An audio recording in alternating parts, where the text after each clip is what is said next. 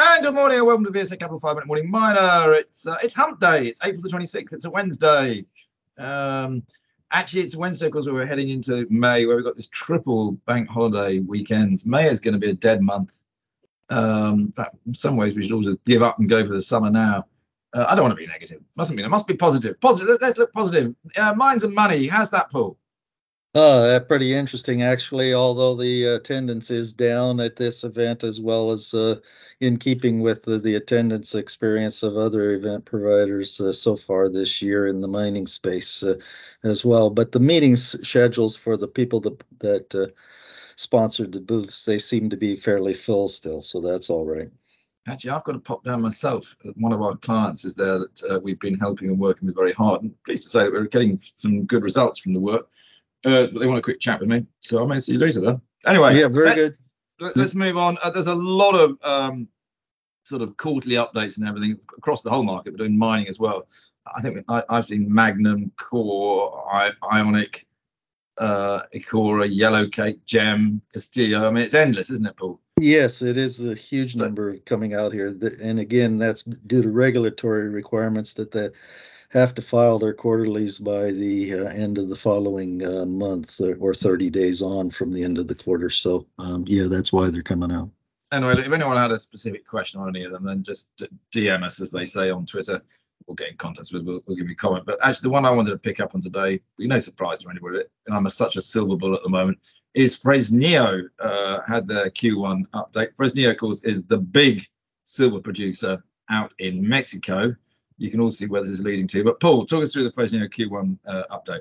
Yeah, key points there uh, is uh, that the production is up uh, essentially both quarter on quarter and year on year for the most part for Fresnillo. Uh, in silver, uh, the production is up 5% versus uh, last quarter of 2022, and that's because of higher grades being delivered from the San Julian mine as well as increased ore contributions from the new Juanicipio mine as well. That's uh, uh, in joint venture. They on a uh, attributable basis, though, from year on year, the silver itself just uh, uh, relatively flat with a decline of uh, nine tenths of one percent there.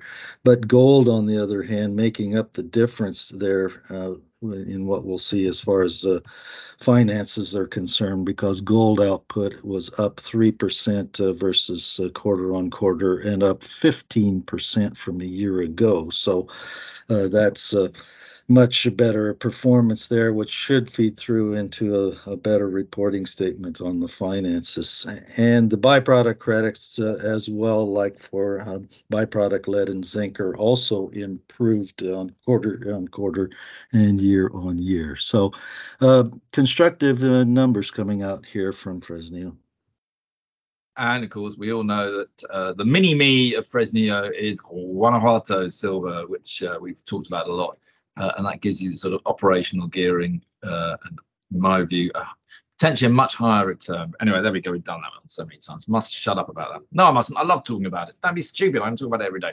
Uh, right paul what else you got? Actually just whilst we're on that well there was a little management change wasn't there at Guanajuato Silver yesterday, which uh, promoted basically some of the the local Mexicans, which I think is very positive. Uh, but Paul, anything else you want to talk about? Yes, I uh, wanted to mention here the change in um, uh, the uh, reserve and resource statement that came out from uh, AIM quoted Alien Metals. Um, interesting uh, statement there that first uh, JORC reserve for the Hancock iron ore deposit 1.7 million tons grading 61% iron in reserve. Now that is direct shipping ore grade so therefore that's what they're planning to do as soon as they can get all the arrangements in place uh, uh, logistics and off takers and that sort of thing.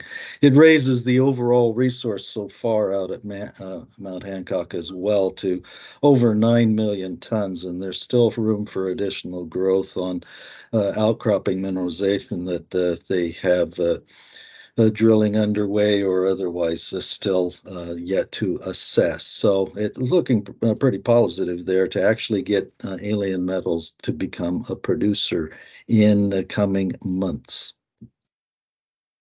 Uh, yeah, actually, funny. I don't know. Uh, did you? Uh, Yellowcake had a bit of an update, which I mentioned earlier. I don't know if you read that at all. Um, no, I hadn't seen that one myself.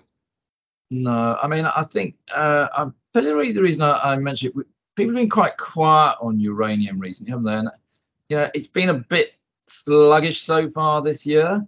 Um, but I don't think it's gone away. And in particular, actually, one we may may have a chat about this. It's not there's any um, news out on at the moment, but fission uranium, which is the, the big one in, in Canada, um, actually as a stock has come off quite sharply uh, this year.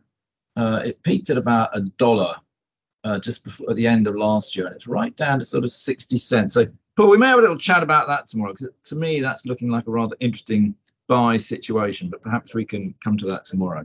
Yes, okay. Uh, in which case, uh, everyone, I'm sure, will be looking forward to that. Um, and we'll let you go back to Mines and Money, Paul. Very good. Very good. We'll see you then.